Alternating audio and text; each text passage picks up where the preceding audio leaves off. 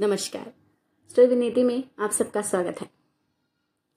लोक कथाओं और कथाओं की इस श्रृंखला में मैं लेकर आई हूँ भारत की और सनातन धर्म की पौराणिक कथाएँ। तो ये सुनते हैं और जानते हैं इन कथाओं को मेरे साथ, यानी आपकी अपनी नीति के साथ। देखिए, हमारे हिंदू धर्म ग्रंथों वाल्मीकि रामायण, महाभारत आदि में कई ऐसे पात्रों का वर्णन है, जिनका जन्म जो है बिना माँ के गर्भ और पिता के वीर के हुआ था। तो आज हम आपके साथ ऐसे ही कुछ पौराणिक पात्रों के जन्म की कहानी जो है वो साझा करेंगे। तो सबसे पहले जो ये पात्र हैं, धृतराष्ट्र, पांडु और विदुर हैं, हम इनके जन्म की कथा जो है वो आपके साथ साझा करेंगे। देखिए हस्तना पुरुष नरेश जो है शांतनु और रानी सत्यवती के चित्रांगद और विचित्र वीर नाम दो पुत्र हुए थे। शांतनु का स्वर्गवास चित्रांगन और वीर के बालकाल में ही हो गया था। इसलिए उनका पालन पोषण भीष्म ने किया। भीष्म ने चित्रांगन के बड़े होने पर उन्हें राजगद्दी पर बिठा दिया। लेकिन कुछ ही काल में गंधर्वों से युद्ध करते हुए चित्रांगन मारा गया। इस पर भीष्म ने उनके अनुज विचित्र वीर को राज्य सौंप दिया। अब भीष्म को विचित्र वीर के विवाह की चिंता हुई। उन्हीं दिनों काशीराज की तीन कन्याओं, अंबा, अंबिका और अंबालिका का स्वयंवर होने वाला था। उनके स्वयंवर में जाकर अकेले ही भीष्म ने वहाँ आए, समस्त राजाओं को परास्त कर दिया और तीनों कन्याओं का हरण करके हस्तनापुर ले आए। बड़ी कन्या अंबा ने भीष्म को बताया कि वह अपना तन मन राज शाल्व को अर्पित कर चुकी है। वही उसकी बात सुनकर भीष्म ने उसे राजा शाल्व के पास भिजवा दिया और अंबिका और अंबालिका का विवाह विचित्र वीर के साथ करवा दिया। राजा शाल्व ने अम्बा को ग्रहण नहीं किया। अतः वह हस्तिनापुर लौट कर आ गई और भीष्म से बोली कि, हे अरे, आप मुझे हर कर लाए हैं। अतएव आप मुझसे विवाह करें। किंतु भीष्म ने अपनी प्रतिज्ञा के कारण उसके अनुरोध को स्वीकार नहीं किया। तब अम्बा रुष्ट होकर परशुराम के पास गई और उनसे अपनी व्यथा सुनाकर सहायता मांगी। परशुराम ने अम्बा से कहा कि, हे देवी, आप चिंता न करें। मैं आपका विवाह जो है, भीष्म के साथ करवाऊँगा। परशुराम ने भीष्म को बुलावा भेजा किंतु भीष्म उनके पास नहीं गए। इस पर क्रोधित होकर परशुराम भीष्म के पास पहुँचे और दोनों वीरों में भयानक युद्ध चढ़ गया। दोनों ही अभूतपूर्व योद्धा थे, इसलिए हार जीत का फैसला नहीं हो सका। आखिर देवताओं ने हस्तक्षेप करके युद्ध को बंद करवा दिया। अंबा निराश होकर वन में तपस्या करने चली गई। विचित्र वीर अपनी दोनों रानियों के साथ भोग विलास में रत हो गए, किंतु दोनों ही रानियों से उनकी कोई संतान नहीं हुई और वे क्षय रोग से पीड़ित होकर मृत्यु को प्राप्त हो गए। अब कुल नाश होने के भय से माता सत्यवती ने एक दिन भीष्म से कहा कि, पुत्र, इस वंश को नष्ट होने से बचाने के लिए मेरी आज्ञा है कि तुम इन दोनों रानियों से पुत्र उत्पन्न करो। माता की बात सुनकर भीष्म ने कहा कि, माता, मैं अपनी प्रतिज्ञा किसी भी स्थिति में भंग नहीं कर सकता। ये सुनकर माता सत्यवती को अत्यंत दुख हुआ। तब उन्हें अपने ज्येष्ठ पुत्र ज्येष्ठ पुत्र वेद व्यास का स्मरण किया। स्मरण करते ही वेद व्यास वहाँ उपस्थित हो गए। सत्यवती उन्हें देखकर बोली कि हे पुत्र तुम्हारे सभी भाई निसंतान ही स्वर्गवासी हो गए। अतः मेरे वंश को नाश होने से बचाने के लिए मैं तुम्हें आज्ञा देती हूँ कि तुम नियोग विधि से उनकी पत्नियों से संतान उत्पन्न करो। वेद व्यास उनकी आज्ञा मानकर बोले माता आप उन दोनों रानियों से कह दीजिए कि वो मेरे सामने से निर, निर्वस्त्र होकर गुजरे जिससे कि उनको गर्भ धारण होगा। सबसे पहले बड़ी रानी अंबिका और फिर छोटी रानी अम्बपालिका गई। पर अंबिका ने ने उनके तेज से डरकर अपने नेत्र बंद कर दिए, जबकि अम्बपालिका वेदव्यास को देखकर भय से पीली पड़ गई। वेदव्यास लौटकर माता से बोले कि, माता, अंबिका का बड़ा तेजस्वी पुत्र होगा, किंतु नेत्र बंद करने के दोष के कारण वह अंधा होगा, जबकि अंबालिका के गर्भ से पांडु रोग से ग्रसित पुत्र पैदा होगा। ये जानकर इससे माता सतती ने बड़ी रानी अंबिका को पुनः वेदव्यास के पास जाने का आदेश दिया। इस बार बड़ी रानी ने स्वयं न जाकर अपनी दासी को वेद व्यास के पास भेज दिया।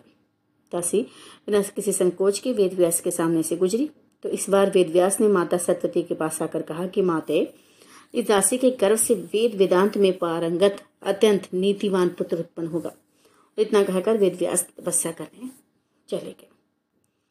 समय आने पर आमिका के गर्भ से जन्मांत धृतराष्ट्र अम्बपालिका के गर्भ से पांडु रोग से ग्रसित पांडु तथा दासी के गर्भ से धर्मात्मा विदुर का जन्म हुआ। तो ये थी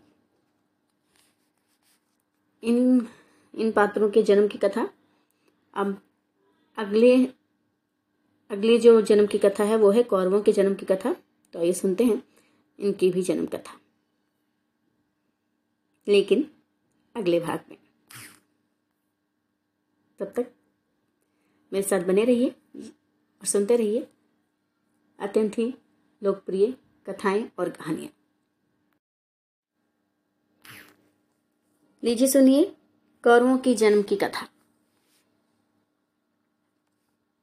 एक बार महर्षि वेदव्यास हस्तनापुर आए। गांधारी ने उनकी बहुत सेवा की, जिससे प्रसन्न होकर उन्होंने गांधारी को वरदान मांगने को कहा। गांधारी ने अपने पति के समान ही बलवान सुपुत्र होने का वर मांगा। समय पर गांधारी को गर्भ ठहरा और वह दो वर्ष तक पेट में ही रहा। इससे गांधारी घबरा गई और उसने अपना गर्भ गिरा दिया। उसके पेट से लोहे के समान एक एक मांस पिंड निकला। जब महर्षि वेदव्यास ने अपनी योग दृष्टि से सब देख लिया और वे तुरंत गांधारी के पास आ गए, तब गांधारी ने उन्हें वह मांस पिंड दिखाया। महर्षि वेदव्यास ने गांधारी से कहा कि तुम जल्दी से सौ कुंड बनवाकर उन्हें घी से भर दो और सुरक्षित स्थान में उनकी रक्षा का प्रबंध कर दो। तथा इस मांस पिंड पर जल छिड़को। जल छिड़कने पर उस मांस पिंड के एक सौ टुकड़े हो गए। व्यासी ने कहा कि मांस पिंडों के इन एक सौ, एक टुकड़ों को घी से भरे कुंडों में डाल दो। अब इन कुंडों को दो साल बाद ही खोलना।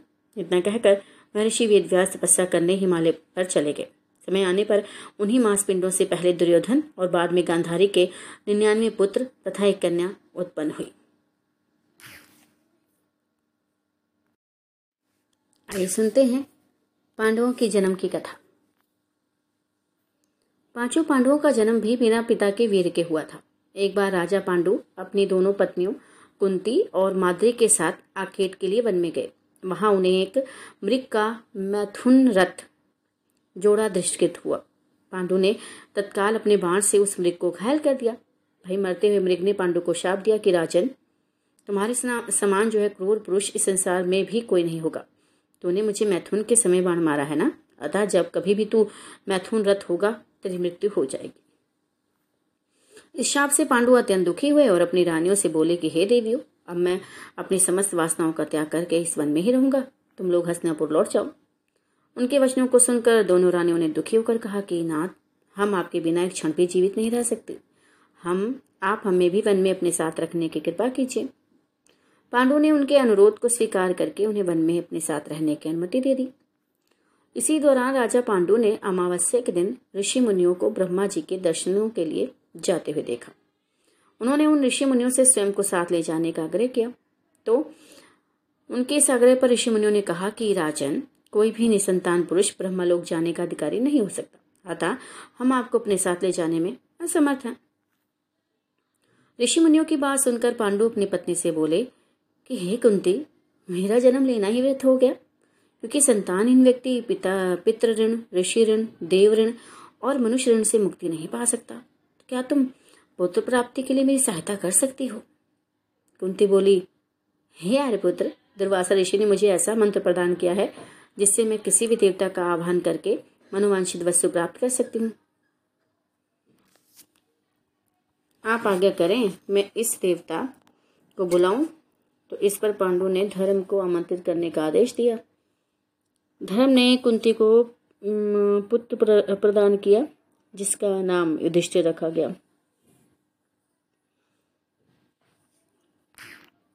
कालांतर में पांडु ने कुंती को पुनः दो बार वायुदेव और इंद्रदेव को आमंत्रित करने की आज्ञा दी। वायुदेव से भीम तथा इंद्र से अर्जुन की उत्पत्ति हुई। तत्पश्चात पांडु की आज्ञा से कुंती ने माद्री को माद्री को उस मंत्र की दीक्षा दी। माद्री ने अश्विनी कुमारों को आमंत्रित किया और नकुल और सहदेव का जन्म हुआ। एक दिन राजा पांडु माद्री के साथ वन में सरिता के तट पर भ्रमण कर रहे थे। भैया वातावरण अत्यंत रमणीक था और शीतल, मंद, सुगंधित वायु चल रही थी। सहसा वायु के झोंके से माद्री का वस्त्र उड़ गया। इससे पांडु का मन चंचल हो उठा और वो भूल गए कि उन्हें श्राप मिला हुआ है और इस वजह से वो मैथुन में प्रवृत्त हुए ही थे कि शापवश उनकी मृत्यु हो गई। माद्री उनके साथ सती हो गई, किंतु पुत्रों के पालन पोषण के लिए, किंतु हसनापुर लौट आई। कुंती, हसनापुर लौट आई।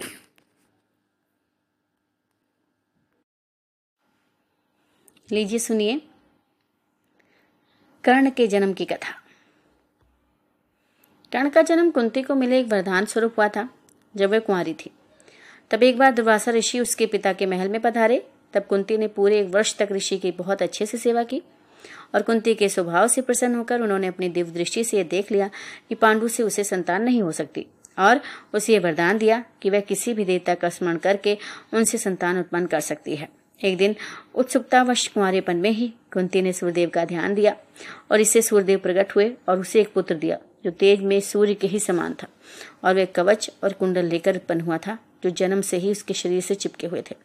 चूँकि वह अभी भी अविवाहित थी, इसलिए लोक लाज के डर से उसने उस पुत्र को एक बक्से में रखकर गंगा जी में बहा दिया।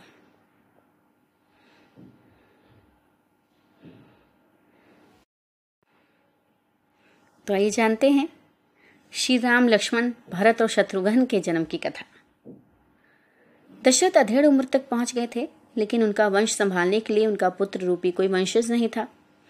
उन्होंने पुत्र कामना के लिए अश्वमेघ यज्ञ और पुत्र कामेष्टि यज्ञ कराने का विचार किया। उनके एक मंत्री सुमंत्र ने उन्हें सलाह दी कि वह ये यज्ञ अपने दामाद ऋष्य श्रृंग या साधारण की बोलचाल में श्रृंगी ऋषि से करवाएँ। दशरथ के कुल गुरु ब्रह्म ऋषि वशिष्ठ थे वह उनके धर्म गुरु भी थे और धार्मिक मंत्री भी। उनके सारे धार्मिक अनुष्ठानों की अध्यक्षता करने का अधिकार केवल धर्म गुरु को ही था। अतः वशिष्ठ की आज्ञा लेकर दशरथ ने श्रृंगी ऋषि को यज्ञ की अध्यक्षता करने के लिए आमंत्रित किया।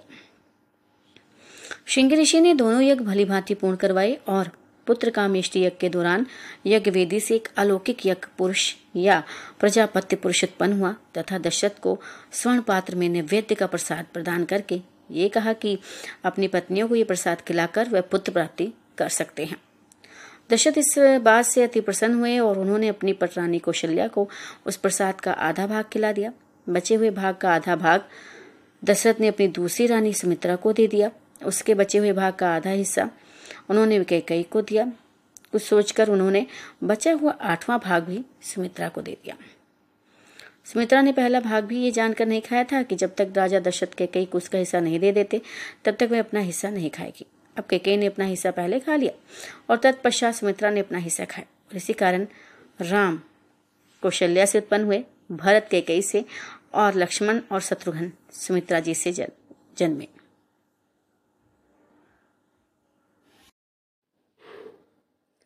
आइए जानते हैं पवन पुत्र हनुमान के जन्म की कथा।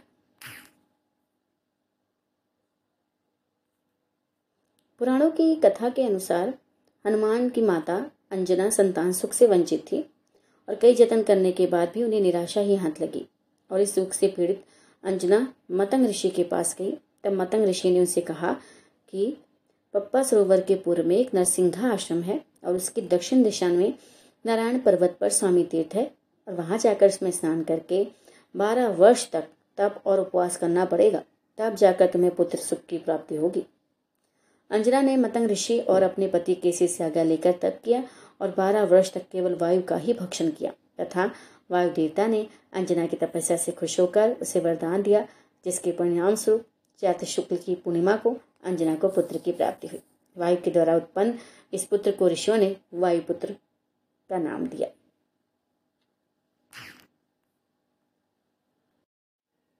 लीजिए सुनिए, हनुमान पुत्र मकर ध्वज के जन्म की कथा। हनुमान जी वैसे तो ब्रह्मचारी थे, फिर भी वो एक पुत्र के पिता थे। हालाँकि ये पुत्र वीर की जगह पसीने की बूंद से हुआ था।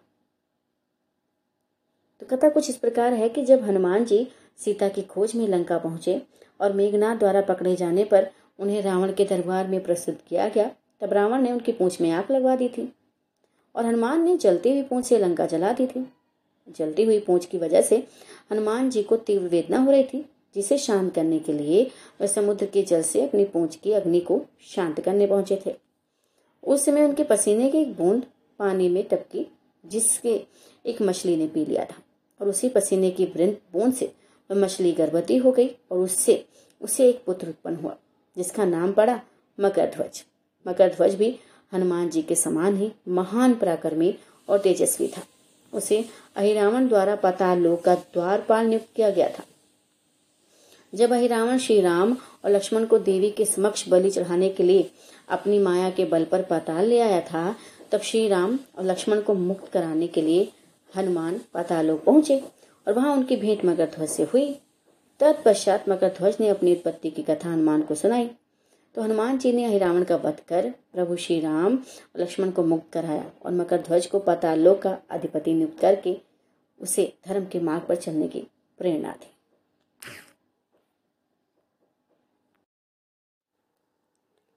आज हम आपको महाभारत से जुड़ी एक ऐसी घटना बताएँगे, जिसमें पाँचों पांडवों ने अपने मृत पिता पांडु का मांस खाया था। आखिर उन्होंने ऐसा क्यों किया था? आइए जानते हैं इस कथा के माध्यम से मेरे साथ, यानी आपकी अपनी नीति के साथ। दरअसल पांडु के पाँच पुत्र, युधिष्ठिर, भीम, अर्जुन, नकुल और सहदेव थे। तो इनमें से युधिष्ठिर, भीम और अर्जुन की माता कुंती और नकुल और सहदेव की माता माद्री थी। पांडु इन पाँचों पुत्रों के पिता तो थे, पर इनका जन्म जो है, वो पांडु के वीर और संभोग से नहीं हुआ था। क्योंकि पांडु को श्राप था कि जैसे ही वह संभोग करेंगे उनकी मृत्यु हो जाएगी। तो बस इसलिए उन्होंने कुंती से आग्रह किया था कि तुम मुझे क्या आ, पुत्र रत्न की प्राप्ति नहीं करा सकती? तो इस पर कुंती ने बताया था कि उन्हें भगवान से वरदान प्राप्त है ऋषि से कि वो किसी भगवान का आह्वान करेंगे और तो उन्हें मन वांछित फल मिलेगा। तो इस तरह से कुंती जो कुंती ने जब भगवान का आह्वान किया तो उनके तीन पुत्र हुए और माद्री के दो हुए। तो उसके बाद जब उनकी मृत्यु हुई पांडु जी की तो उनके जो मृतक शरीर का मांस जो है, वो पाँचों भाइयों ने मिल बांट कर खाया था। क्योंकि ऐसा इसलिए हुआ था क्योंकि स्वयं पांडु जी की जो इच्छा थी कि उनके पुत्र जो है, उनके वीर से पैदा नहीं हुए थे तो उनको ऐसा लगता था कि जो उनका ज्ञान है, उनका कौशल है, उनको बच्चों में नहीं आ पाया था। तो इसलिए उन्होंने इच्छा पहले ही अपनी प्रकट कर दी थी। वरदान ले लिया था कि मेरी मृत्यु के पश्चात मेरे बच्चे जो है, पाँचों बच्चे ऐसा ही करें। तो इस वजह से उन लोगों ने मृत्यु के पश्चात, अपने पिता की मृत्यु के पश्चात उनके मांस को मिल बांट कर खा लिया था, ताकि पिता का जो ज्ञान था, वो उनके बच्चों में स्थानांतरित हो जाए। पांडु द्वारा पिता का मांस खाने के संबंध में दो मान्यता प्रचलित हैं। प्रथम मान्यता के अनुसार मांस तो पाँचों भाइयों ने खाया था, पर सबसे ज़्यादा जो था वह हिस्सा सहदेव ने खाया था। जबकि एक मान्यता के अनुसार सिर्फ़ सहदेव ने ही पिता का इच्छा का पालन करते हुए उनके मस्तिष्क के तीन हिस्से खाए थे। पहले टुकड़े को खाते ही सहदेव को इतिहास का ज्ञान हुआ, दूसरे टुकड़े को खाते पर उन्हें वर्तमान का और तीसरे टुकड़े को खाते ही भविष्य का। यही कारण था कि सहदेव पाँचों भाइयों में सबसे अधिक ज्ञानी था और उससे उसे भविष्य में होने वाली घटनाओं को देखने की शक्ति मिल गई थी। शास्त्रों की माने तो श्री कृष्ण के अलावा वो एकमात्र शख्स सहदेव ही थे, जिसे भविष्य में होने वाले महाभारत के युद्ध के बारे में संपूर्ण बातें पता थी। इसी वजह से श्री कृष्ण को डर था कि कहीं सहदेव ये सब बातें औरों को ना बता दे, इसलिए श्री कृष्ण ने सहदेव को श्राप दे दिया था कि यदि उसने ऐसा किया तो उसकी मृत्यु निश्चिंत ही हो जाएगी। आइए जानते हैं एक ऐसी कथा, जिसकी चलते अर्जुन जी को नपुंसक होने का श्राप दिया था उर्वशी जी ने। तो ये जानते हैं ऐसा क्यों हुआ था मेरे साथ? यानी आपकी अपनी नीति के साथ। ये प्रसंग पांडवों के वनवास के समय का है। अपने वनवास के समय एक बार पांडव वेदव्यास जी के आश्रम में पहुँचे और उन्हें अपना दुख बताया। युधिष्ठिर ने वेदव्यास जी से प्रार्थना करी कि वे अपने, उन्हें अपना राज्य पुनः प्राप्त करने का कोई उपाय बताएँ। तो वेदव्यास जी ने कहा कि पुनः अपना राज्य प्राप्त करने के लिए तुम्हें दिव्य की आवश्यकता पड़ेगी। क्योंकि कौरवों के पास भीष्म, द्रोणाचार्य, कृपाचार्य, कर्ण जैसे महारथी हैं। आधा बिना दिव्य अस्त्र प्राप्त किए तुम उनका कुछ नहीं बिगाड़ सकते। युधिष्ठिर के पूछने पर कि वो देवताओं में से दिव्य अस्त्र कैसे प्राप्त करें? तो वेद व्यास जी ने कहा कि आप सब में केवल अर्जुन ही देवताओं को प्रसन्न करके दिव्य अस्त्र प्राप्त कर सकते हैं। अतः अर्जुन को देवताओं को तपस्या करके प्रसन्न करना चाहिए। वेदव्यास जी के ऐसे वचन सुनकर अर्जुन जी जो हैं तपस्या करने के लिए आगे निकल अकेले ही रवाना हो गए। अर्जुन उत्तराखंड के पर्वतों को पार करते हुए एक अपूर्व सुंदर वन में जा पहुँचे। वहाँ के शांत वातावरण में वे भगवान की शंकर की तपस्या करने लगे। उनकी तपस्या की परीक्षा लेने के लिए भगवान शंकर एक भील का वेश धारण कर उस वन में आए। वहाँ पर आने पर भील रूपी शिव जी ने देखा कि एक दैत्य शुकर का रूप धारण कर तपस्या अर्जुन की घाट में है। शिव जी ने उस दैत्य पर अपना बाण छोड़ दिया। जिस समय शंकर भगवान ने दैत्य को देखकर बाण छोड़ा, उसी समय अर्जुन की तपस्या टूटी और दैत्य पर उनकी दृष्टि पड़ी। उन्होंने भी अपना गांडीव धनुष उठाकर उस पर बाण छोड़ दिया। शुकर को दोनों बाण एक साथ लगे और उसके प्राण निकल गए। शुकर के मर जाने पर भील रूपी शिव जी और अर्जुन दोनों ही शुकर को अपने बाण से मरा होने का दावा करने लगे। दोनों के मध्य विवाद बढ़ता गया और विवाद ने युद्ध का रूप धारण कर लिया। अर्जुन निरंतर भील पर गांडीव से बाणों की वर्षा करते रहे, किंतु उनके बाण भील के शरीर से टकरा टकरा कर टूटते रहे और भील शांत खड़े हुए मुस्कुराता रहा। अंत में उनकी तरकश के सारे बाण समाप्त हो गए और इस पर अर्जुन ने भील पर अपनी तलवार से आक्रमण कर दिया। अर्जुन की तलवार भी भील के शरीर से टकराकर दो टुकड़े हो गई। अब अर्जुन क्रोधित होकर भील से मलयुद्ध करने लगे। मलयुद्ध में भी अर्जुन भील के प्रहार से मूर्छित हो गए। थोड़ी देर पश्चात जब अर्जुन की मूर्छा टूटी तो उन्होंने देखा कि भील अब भी वहीं खड़े मुस्कुरा रहे हैं। भील की शक्ति देखकर अर्जुन को अत्यंत आश्चर्य हुआ और उन्होंने भील को मारने की शक्ति प्राप्त करने के लिए शिव मूर्ति पर पुष्पमाला डाली। किंतु अर्जुन ने देखा कि माला शिव मूर्ति पर पड़ने के स्थान पर भील के कंठ में चली गई। इससे अर्जुन समझ गए। भगवान शंकर ही भील का रूप धारण करके वहाँ उपस्थित हुए हैं। अर्जुन शंकर जी के चरणों में गिर पड़े। भगवान शंकर ने अपना असली रूप धारण कर लिया और अर्जुन से कहा कि भाई हे अर्जुन, मैं तुम्हारी तपस्या और पराक्रम से अति प्रसन्न हूँ और तुम्हें पशुपत्यास्त्र प्रदान करता हूँ। भगवान शंकर अर्जुन को पशुपत्य अस्त्र प्रदान कर अंतर्ध्यान हो गए। उसके पश्चात वहाँ पर वरुण, यम, कुबेर, गंधर्व और इंद्र अपने अपने वाहनों पर सवार होकर आ गए। अर्जुन ने सभी देवताओं की विधिवत पूजा की। ये देखकर इमरान ने कहा कि, अर्जुन, तुम नर के अवतार हो और श्री कृष्ण नारायण के अवतार हैं। तुम दोनों मिलकर अब पृथ्वी का भार हल्का करो। इस प्रकार सभी देवताओं ने अर्जुन को आशीर्वाद और विभिन्न प्रकार के दिव्य और अलौकिक अस्त्र शस्त्र प्रदान कर अपने अपने लोगों को चले गए। अर्जुन के पास से अपने लोग को वापस जाते समय देवराज इंद्र ने कहा कि, हे अर्जुन अभी तुम्हें देवताओं के अनेक कार्य संपन्न करने हैं। अतः तुमको लेने के लिए मेरा सारथी आएगा। इसलिए अर्जुन उसी वन में रहकर प्रतीक्षा करने लगे। कुल काल पश्चात उन्हें लेने के लिए इंद्र के सारथी मात, मातली वहाँ पहुँचे और अर्जुन को विमान में बिठाकर देवराज की नगरी अमरावती ले गए। इंद्र के पास पहुंचकर अर्जुन ने उन्हें प्रणाम किया। देवराज इंद्र ने अर्जुन को आशीर्वाद देकर अपने निकट आसन प्रदान किया।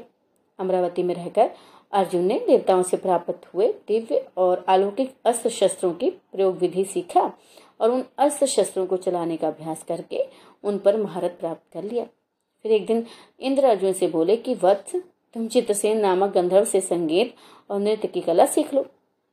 चित्रसेन ने इंद्र का आदेश पाकर अर्जुन को संगीत और नृत्य की कला में निपुण कर दिया। एक दिन जब चित्रसेन अर्जुन को संगीत और नृत्य की शिक्षा दे रहे थे, वहाँ पर इंद्र की अप्सरा और वशी आई और अर्जुन पर मोहित हो गई। अवसर पाकर ऋषि ने अर्जुन से कहा कि, हे अर्जुन, आपको देखकर मेरी काम वासना जागृत हो गई है। अतः आप कृपया मेरे साथ विवाह करके मेरी काम वासना को शांत करें। वही उर्वशी के वचन सुनकर अर्जुन बोले कि, हे देवी, हमारे पूर्वज ने आपसे विवाह करके हमारे वंश का गौरव बढ़ाया था। अतः पूर्व वंश की जननी होने के नाते आप हमारी माता के तुल्य हैं। देवी, मैं आपको प्रणाम करता हूँ।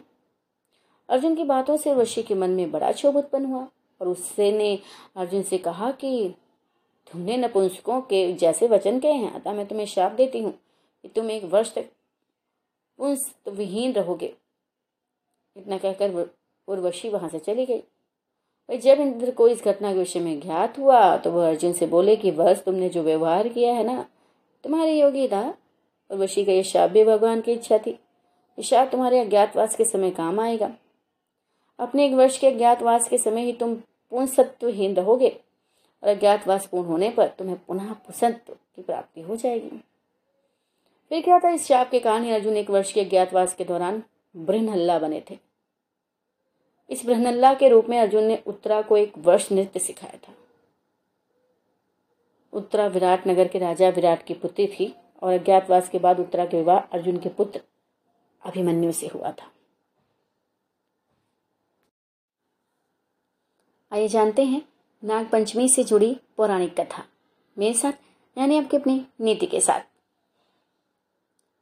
सावन महीने के कृष्ण पक्ष और शुक्ल पक्ष की पंचमी नाग देवता को समर्पित है और यही कारण है कि इसे नाग पंचमी कहते हैं। जनमानस में नागपंचमी पर्व की विविध जनश्रुतियाँ और पौराणिक पौराणिक कथाएँ प्रचलित हैं। तो इसी संबंध में ऐसी ही बहुप्रचलित कथाएँ हम आपके लिए लेकर आए हैं। एक राजा के सात पुत्र थे। उन सबके विवाह हो चुके थे। उनमें से छह पुत्रों के संतान भी हो चुकी थी। सबसे छोटे पुत्र के अब तक कोई संतान नहीं हुई। जिठानियाँ बांझ कहकर बहुत ताने देती थी। एक तो संतान न होने का दुख और उस पर सास ननद जिठानी आदि के ताने उसको और भी दुखी करने लगे। इससे व्याकुल होकर वह बेचारी रोने लगती। उसका पति समझाता कि देखो, संतान होना या न होना तो भाग के अधीन है। पुत्र क्यों दुखी होती है? मैं कहती सुनती हो। सब लोग बांझ बांझ कहकर मेरी नाक में दम किए हैं। अरे दुनिया बकती है, बकने दे। मैं तो कुछ नहीं कहता ना। तू मेरी ओर ध्यान दे और दुख को छोड़कर प्रसन्न रहे। पति की बात सुनकर उसे कुछ सांत्वना मिलती, परंतु फिर जब कोई ध्यान देता तो रोने लगती। इस प्रकार एक दिन नागपंचमी आ गई। चौथे की रात को उसे स्वप्न में पाँच नाग दिखाई दिए। उनमें एक ने कहा कि, अरे पुत्री, कल नाग पंचमी है तो अगर हमारा पूजन करे तो तुझे पुत्र रत्न की प्राप्ति हो सकती है। ये सुनकर वह उठ बैठी और पति को जगाकर स्वप्न का हाल सुनाया। पति ने कहा कि ठीक है, ये कौन सी बड़ी बात है भाई? पाँच नगर, नाग अगर दिखाई दिए तो पाँचों की आकृति बनाकर उनका पूजन कर देना नाग लोग ठंडा भोजन ग्रहण करते हैं, इसलिए उन्हें कच्चे दूध से प्रसन्न करना। दूसरे दिन उसने ठीक वैसा ही किया, नागों के पूजन से। उसे नौ मास के बाद सुंदर पुत्र की प्राप्ति हुई।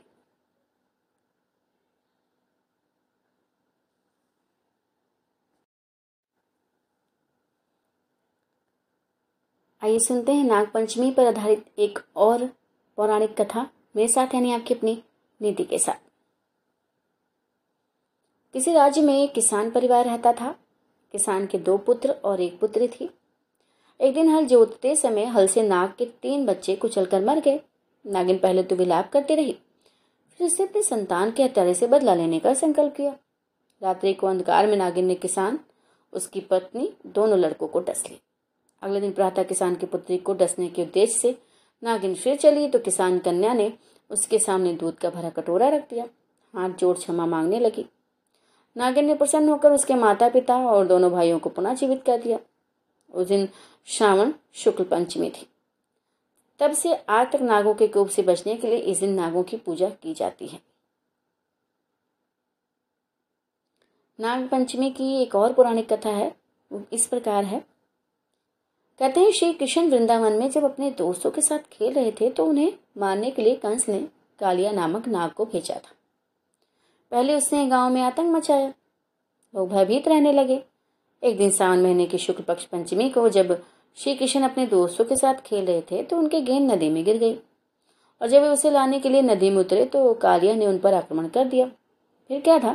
कालिया की जान पर बनाई भगवान श्री कृष्ण से माफ़ी मांगते हुए गाँव वालों को हानि न पहुँचाने का वचन दिया और वहाँ से खिसक दिया भगवान श्री कृष्ण ने वृंदावन में नाग को हराकर लोगों का जीवन बचा लिया था और श्री कृष्ण भगवान ने सांप के फन पर नृत्य किया, जिसके बाद वह नथैया कहलाए। कालिया नाग पर श्री कृष्ण की विजय को भी नाग पंचमी के रूप में मनाया जाता है। एक और पौराणिक कथा के अनुसार इस दिन सृष्टि रचयिता ब्रह्मा जी ने अपनी कृपा से शेषनाग को अलंकृत किया था। पृथ्वी का भार धारण करने के बाद लोगों ने नाग देवता की पूजा करनी शुरू कर दी। तभी से यह परंपरा चली आ रही है। लीजिए सुनिए। पौराणिक कथा बालक ध्रुव के ध्रुव तारा बनने की। मेरे साथ, यानी आपकी अपनी नीति के साथ। स्वयंभू मनु और शत्रुपा के दो पुत्र थे प्रियवत और उत्तानपाद। उत्तानपाद की सुनीति और सुरुचि नामक दो पत्नियाँ थी। राजा उत्तानपाद को सुनीति से ध्रुव और सुरुचि से उत्तम नामक दो पुत्र उत्पन्न हुए। यद्यपि सुनीति बड़ी रानी थी, परंतु उत्तानपाद का प्रेम सुरुचि के प्रति अधिक था। एक बार सुनीति का पुत्र ध्रुव अपने पिता की गोद में बैठ खेल रहा बैठ कर खेल रहा था। इतनी में सुरुचि वहाँ पहुँची। ध्रुव को तानपात की गोद में खेलते देख उसका पारा सातवें आसमान पर जा पहुँचा। सौतन के पुत्र को अपने पति की गोद में वे बर्दाश्त नहीं कर सकी। उसका मन ईर्षा से जल उठा। उसने झपट कर बालक ध्रुव को राजा की गोद से खींच लिया और अपने पुत्र उत्तम को उसकी गोद में बिठा दिया। तथा बालक ध्रुव से बोली हरे मूर्ख, राजा की गोद में वही बालक बैठ सकता है जो मेरी कोख से उत्पन्न हुआ हो। तू मेरी कोख से उत्पन्न नहीं हुआ, इसलिए तुझे इनकी गोद में या राज सिंहासन पर बैठने का कोई अधिकार नहीं है। पाँच वर्ष के ध्रुव को अपनी सौतेली माँ के व्यवहार पर क्रोध आया। भागते हुए अपनी माँ सुनीति के पास आए और सारी बात बताई। सुनीति बोली, बेटा, तेरी सौतेली माता सुरुचि से अधिक प्रेम के कारण तुम्हारे पिता हम लोगों से दूर हो गए हैं। तुम भगवान को अपना सहारा बनाओ। माता के वचन सुनकर ध्रुव को कुछ ज्ञान प्राप्त हुआ और भगवान की भक्ति करने के लिए पिता के घर को छोड़कर चल पड़े। मार्ग में उनकी भेंट देवऋषि नारद से हुई। देवऋषि बालक ने, देवऋषि ने बालक ध्रुव को समझाया कि आप अभी छोटे हैं। आप इन घर में अपनी माँ के पास रहे, लेकिन जो है ध्रुव नहीं माने। नारद ने जब उनके दृढ़ संकल्प को देखा तो वह ध्रुव को मंत्र की दीक्षा देने लगे। उन्होंने मंत्र की दीक्षा दी। इसके बाद देवऋषि राजा उत्तानपात के पास गए। राजा उत्तानपात को ध्रुव के चले जाने से बड़ा पछतावा हो रहा था। देवऋषि नारद को वहाँ पाकर उन्होंने उसका सत्कार किया। देवऋषि ने राजा को ढांढस बंधाया भगवान उनके रक्षक हैं। भविष्य में अपने यश को संपूर्ण पृथ्वी पर फैलाएँगे। उनके प्रभाव से आपकी कीर्ति संसार में फैलेगी। नारद जी के इन शब्दों से राजा उत्तानपात को, उत्तान पात को कुछ तसल्ली हुई।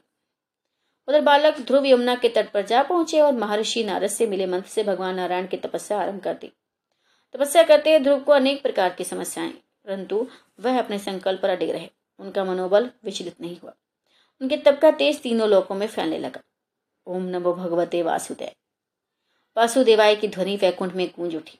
तब भगवान नारायण भी योग निद्रा सुट बैठे। ध्रुव को इस अवस्था में तप करते देख नारायण प्रसन्न हो गए और उन्हें दर्शन देने के लिए प्रकट हुए। नारायण बोले कि, हे राजकुमार, तुम्हारी समस्त इच्छाएँ पूर्ण होगी। मैं भक्ति से प्रसन्न होकर मैं तुम्हें वह लोक प्रदान कर रहा हूँ, जिसके चारों ओर ज्योतिष चक्र घूमता है, जिसके आधार पर सब ग्रह नक्षत्र घूमते हैं। प्रलय काल में भी जिसका कभी नाश नहीं होता। सप्तऋषि भी नक्षत्रों के साथ जिसकी प्रदक्षिणा करते हैं। तुम्हारे नाम पर वह लोग ध्रुव लोग कहलाएगा। इस लोक में छत्तीस सहस्त्र वर्ष तक तुम पृथ्वी पर शासन करोगे। समस्त प्रकार के सर्वोत्तम ईश्वर भोग कर अंत समय में तुम मेरे लोक को प्राप्त करोगे। बालक ध्रुव को ऐसा वरदान देकर नारायण अपने लोक लोक लोक को लौट गए। नारायण के वरदान स्वरूप ध्रुव, समय पाकर ध्रुव तारा बन गए। समाप्त। आइए सुनते हैं वामन पुराण से संबंधित एक पुराणिक कथा, जिसके अनुसार शिव पार्वती का पुत्र था राक्षस अंधक, और उसका जन्म किस तरह हुआ था, आइए जानते हैं। इस कथा के माध्यम से मेरे साथ, यानी आपकी अपनी नीति के साथ। एक बार भगवान शिव और माता पार्वती घूमने हुए, घूमते हुए काशी पहुँच गए। वहाँ पर भगवान शिव अपना मुँह पूर्व दिशा की ओर करके बैठे थे तो उसी समय पार्वती माता ने पीछे से आकर अपने हाथों से भगवान शिव की आँखों को बंद कर दिया। ऐसा करने पर उस पल के लिए पूरे संसार में अंधेरा छा गया। दुनिया को बचाने के लिए शिव ने अपनी तीसरी आँख खोल दी, जिससे संसार में पुनः रोशनी बहाल हो गई। लेकिन उसकी गर्मी से पार्वती को पसीना आ गया। उन पसीने की बूंदों से एक बालक प्रकट हुआ उस बालक का मुँह बहुत बड़ा था और भयंकर था।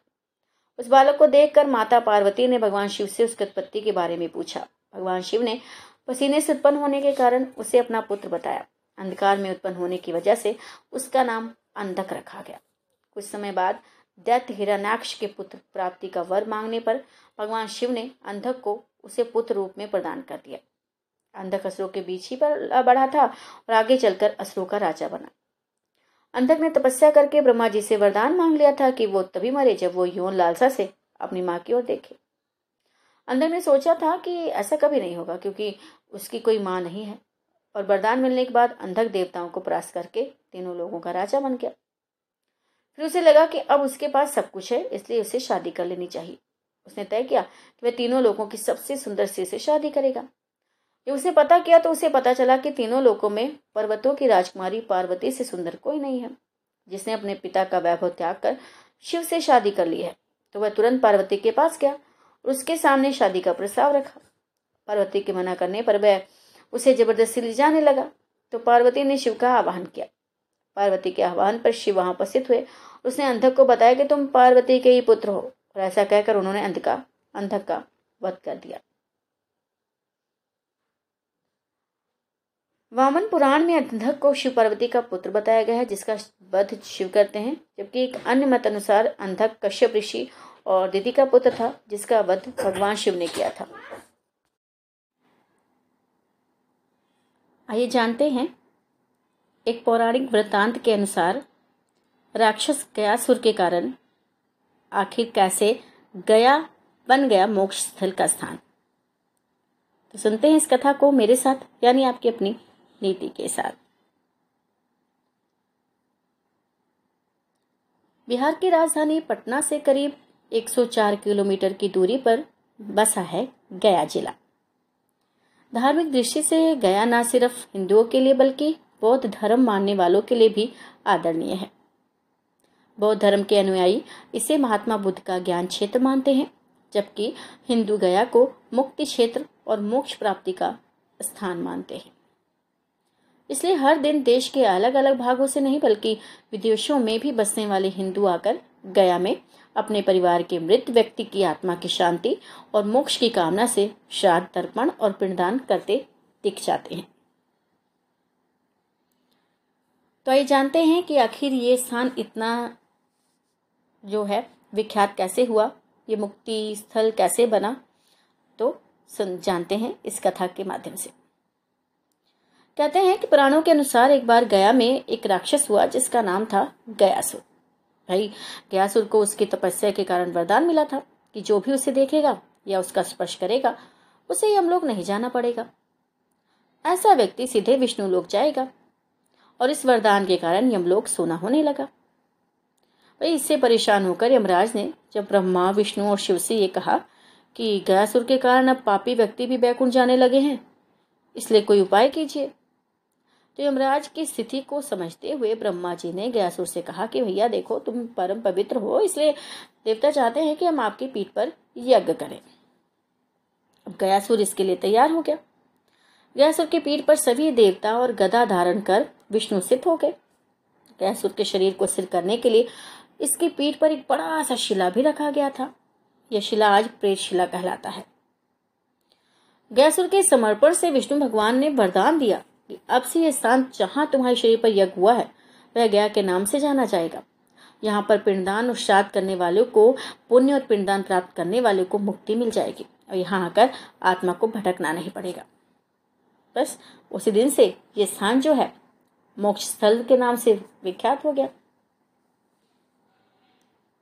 समाप्त। इस कथा के माध्यम से हम जानेंगे आखिर तिरुपति बालाजी के पास सबसे ज़्यादा पैसा क्यों है? इतना पैसा होने के बावजूद भी वे गरीब क्यों हैं? आइए जानते हैं इस कथा के माध्यम से मेरे साथ, यानी आपकी अपनी नीति के साथ। तो अगर धन के आधार पर देखा जाए तो भाई वर्तमान में सबसे धर्मान भगवान जो है, बालाजी हैं। एक आंकड़े के अनुसार, बालाजी मंदिर ट्रस्ट के खजाने में पचास हज़ार करोड़ से अधिक की संपत्ति है। लेकिन इतने धनवान होने पर भी बालाजी सभी देवताओं से गरीब ही हैं। आप सोच रहे होंगे कि इतना पैसा होने पर भी भगवान गरीब कैसे हो सकते हैं? और दूसरा सवाल ये भी है भाई कि जो सबकी मनोकामना पूरी करते हैं, वे खुद कैसे गरीब हो सकते हैं? लेकिन तिरुपति बालाजी के बारे में ऐसी प्राचीन कथा है जिसके अनुसार बालाजी कलयुग के अंत तक कर्ज में रहेंगे। बालाजी के ऊपर जो कर्ज है, उसी कर्ज को चुकाने के लिए यहाँ भक्त सोना और बहुमूल्य धातु और धन दान करते हैं। शास्त्रों के अनुसार कर्ज में डूबे व्यक्ति के पास कितना भी धन हो, गरीब ही होता है। और इस नियम के अनुसार ये माना जाता है कि धनवान होकर भी गरीब है बालाजी। दरअसल, एक कथा के अनुसार एक बार महर्षि भृगु बैकुंठ पधारे और आते ही शेष सैया पर योग निद्रा में लेटे भगवान विष्णु की छाती पर एक लात मार दी। भगवान विष्णु ने तुरंत भृगु के चरण पकड़ लिए और भैया पूछने लगे कि, ऋषिवर, पैर में तो चोट नहीं लगी आपके? भगवान विष्णु का इतना कहना था कि भृगु ऋषि ने दोनों हाथ जोड़ लिए और कहने लगे कि, प्रभु, आप ही सबसे सहनशील देवता हैं, इसलिए यज्ञ भाग के प्रमुख अधिकारी आप ही हैं. लेकिन देवी लक्ष्मी को भृगु ऋषि का ये व्यवहार पसंद नहीं आया और वे विष्णु जी से नाराज़ हो गई। अब नाराज़गी इस बात से थी कि भगवान ने भृगु ऋषि को दंड क्यों नहीं दिया? नाराज़गी में देवी लक्ष्मी बैकुंठ छोड़कर चली गई। भगवान विष्णु ने देवी लक्ष्मी को ढूंढना शुरू किया। तो भैया पता चला कि देवी ने पृथ्वी पर पद्मावती नाम की कन्या के रूप में जन्म लिया है। भगवान विष्णु ने भी तब अपना रूप बदला और पहुँच गए पद्मावती के पास। भगवान ने पद्मावती के सामने विवाह का प्रस्ताव रखा। भैया जिसे देवी ने स्वीकार कर लिया। लेकिन प्रश्न सामने ये आया कि विवाह के लिए धन कहाँ से आएगा? विष्णु जी ने समस्या का समाधान निकालने के लिए भगवान शिव और ब्रह्मा जी को साक्षी रखकर कुबेर से काफ़ी धन कर्ज लिया। अब इस कर्ज से भगवान विष्णु के वेंकटेश रूप और देवी लक्ष्मी अंश पद्मावती ने विवाह किया। कुबेर से कर्ज देते समय भगवान ने वचन दिया था कि देखो कलयुग के अंत तक वे अपना सारा कर्ज चुका देंगे और कर्ज समाप्त होने तक वे सोच चुकाते रहेंगे। भगवान के कर्ज में डूबे होने की इस मान्यता के कारण बड़ी मात्रा में भक्त धन दौलत भेंट करते हैं ताकि भगवान कर्ज मुक्त हो जाए। भक्तों से मिले दान की बदौलत आज ये मंदिर करीब पचास हज़ार करोड़ की संपत्ति का मालिक बन चुका है। समाप्त। इस कथा के माध्यम से जानेंगे कि श्री राम के अलावा भी इन चार लोगों से हार गया था रावण। भाई जानते हैं इस कथा को मेरे साथ यानी आपकी अपनी नीति के साथ। भैया, अधिकतर लोग यही जानते हैं कि रावण सिर्फ़ श्री राम से ही हारा था, लेकिन ये सच नहीं है। रावण श्री राम के अलावा शिव जी राजा बलि, बाली और सहस्त्रबाहु से भी पराजित हो चुका था। तो ये जानते हैं चारों से रावण कब और कैसे हारा था। तो एक बार रावण बाली से युद्ध करने के लिए पहुँच गया था। बाली उस समय पूजा कर रहा था। रावण बार बार बाली को ललकार रहा था, जिससे बाली की पूजा में बाधा उत्पन्न हो रही थी। और जब रावण नहीं माना तो बाली ने उसे अपनी बाजू में दबाकर चार समुद्रों की परिक्रमा की थी। बाली बहुत शक्तिशाली था और इतनी तेज गति से चलता था कि रोज सुबह सुबह ही चारों समुद्रों की परिक्रमा कर लेता था। और इस प्रकार परिक्रमा करने के बाद सूर्य को अधर अर्पित करता था। और जब तक बाली ने परिक्रमा की और सूर्य को अधर अर्पित किया, तब तक रावण को अपने बाजू में दबाकर ही रखा था। अब रावण ने बहुत प्रयास किया, लेकिन वह बाली की गिरफ्त से आज़ाद नहीं हो पाया और पूजा के बाद बाली ने रावण को छोड़ दिया था। और सहस्त्रबाहु अर्जुन के एक हज़ार हाथ थे और इसी वजह से उसका नाम सहस्त्रबाहु पड़ा था। जब रावण सहस्त्रबाहु से युद्ध करने पहुँचा तो सहस्त्रबाहु ने अपने हज़ार हाथों से नर्मदा नदी के बहाव को रोक दिया था। सहस्त्रबाहु ने नर्मदा का पानी इकट्ठा किया और पानी छोड़ दिया, जिसे रावण पूरी सेना के साथ ही नर्मदा में बह गया था। और इस पराजय के बाद एक बार फिर रावण सहसबाहु से युद्ध करने पहुँच गया था। तब सहसबाहु ने उसे बंदी बनाकर जेल में डाल दिया था। दैतराज बलि पताल लोक के राजा थे और एक बार रावण राजा बलि से युद्ध करने के लिए पताल लोक में उनके महल तक पहुँच गया था। वहाँ पहुंचकर रावण ने बलि को युद्ध के लिए ललकारा और उस समय बलि के महल में खेल रहे बच्चों ने ही रावण को पकड़कर घोड़ों के साथ अस्तबल में बाँध दिया था। इस प्रकार राजा बलि के महल में रावण की हार हुई। रावण बहुत शक्तिशाली था और उसे अपनी शक्ति पर बहुत ही घमंड था। रावण इस घमंड के नशे में भगवान शिव जी को हराने के लिए कैलाश पर्वत पर पहुँच गया था। रावण ने शिव जी को युद्ध के लिए ललकारा, लेकिन महादेव तो ध्यान में लीन थे। रावण कैलाश पर्वत को उठाने लगा, तब शिव जी ने पैर के अंगूठे से ही कैलाश का भार बढ़ा दिया। इस भार को रावण उठा नहीं सका और उसका हाथ पर्वत के नीचे दब गया। बहुत प्रयत्न के बाद भी रावण अपना हाथ वहाँ से नहीं निकाल सका। तब रावण ने शिव जी को प्रसन्न करने के लिए उसी समय शिव तांडन स्रोत रच दिया। और शिव जी इस स्रोत से बहुत प्रसन्न हो गया और उसने रावण को मुक्त कर दिया। मुक्त होने के पश्चात रावण जी ने, रावण ने शिव जी को अपना गुरु बना लिया था। तो इस प्रकार रावण इन चार लोगों से हार गया था। समाप्त। नमस्कार। स्टोरी विनीति में आप सबका स्वागत है। जैसा आप सबको पता है कि कार्तिक मास चल रहा है और माता तुलसी जी का विवाह जो है, वो आने वाला है। तो आइए आज सुनते हैं माँ तुलसी जी के विवाह की कथा मेरे साथ, यानी आपकी अपनी नीति के साथ। एक बार शिव ने अपने तेज को समुद्र में फेंक दिया। उससे एक महातेजस्वी बालक ने जन्म लिया। ये बालक आगे चलकर जालंधर के नाम से पराक्रमी दैत्य राजा बना। इसकी राजधानी का नाम जालंधर नगरी था। दैत्यराज कालनेमी की कन्या वृंदा का विवाह जालंधर से हुआ। जालंधर महाराक्षस था। अपनी सत्ता के मद में चोर उसने माता लक्ष्मी को पाने की कामना से युद्ध कर दिया।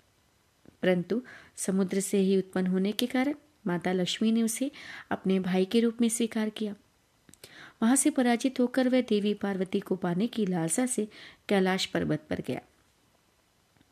भगवान देवाधिदेव शिव का ही रूप धरकर माता पार्वती के समीप गया, परंतु माँ ने अपने योग बल से उसे तुरंत पहचान लिया और वहाँ से अंतर ध्यान हो गई।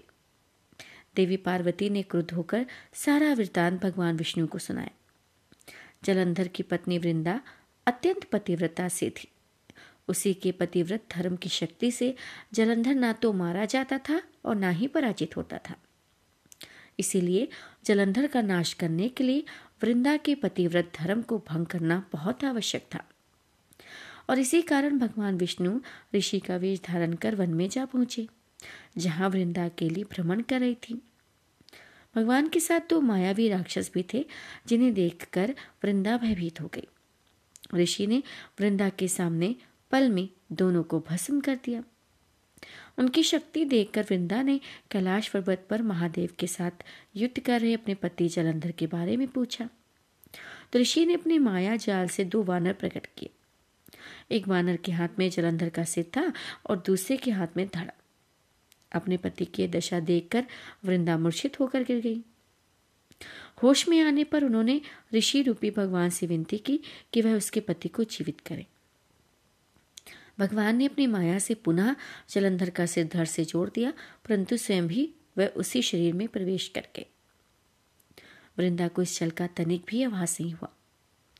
जलंधर बने भगवान के साथ वृंदा पतिव्रता का व्यवहार करने लगी, जिससे उसका सतित्व भंग हो गया।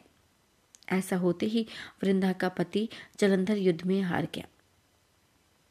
इस सारी लीला का जब वृंदा को पता चला तो उसने क्रुद्ध होकर भगवान विष्णु को हृदयहीन शिला होने का श्राप दे दिया। अपने भक्त के श्राप को भगवान विष्णु ने स्वीकार किया और शालीग्राम पत्थर बन गए। सृष्टि के पालनकर्ता के पत्थर बन जाने से ब्रह्मांड में असंतुलन की स्थिति हो गई।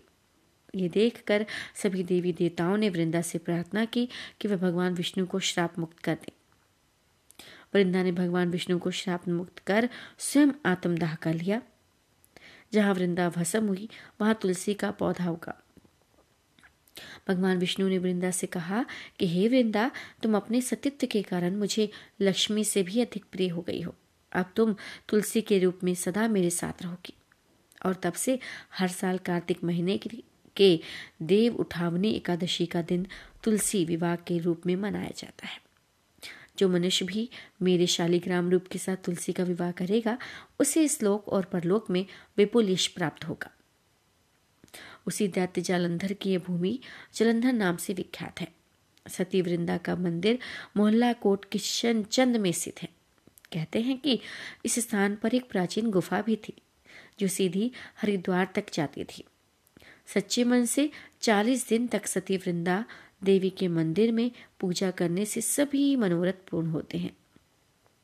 कहते हैं, जिस घर में तुलसी होती है, वहाँ यम के दूध भी असमय नहीं जा सकते। मृत्यु के समय जिसके प्राण मंजरी रहित तुलसी और गंगा जल मुख में रखकर निकल जाते हैं, वे पापों से मुक्त होकर वैकुंठ धाम को प्राप्त होता है।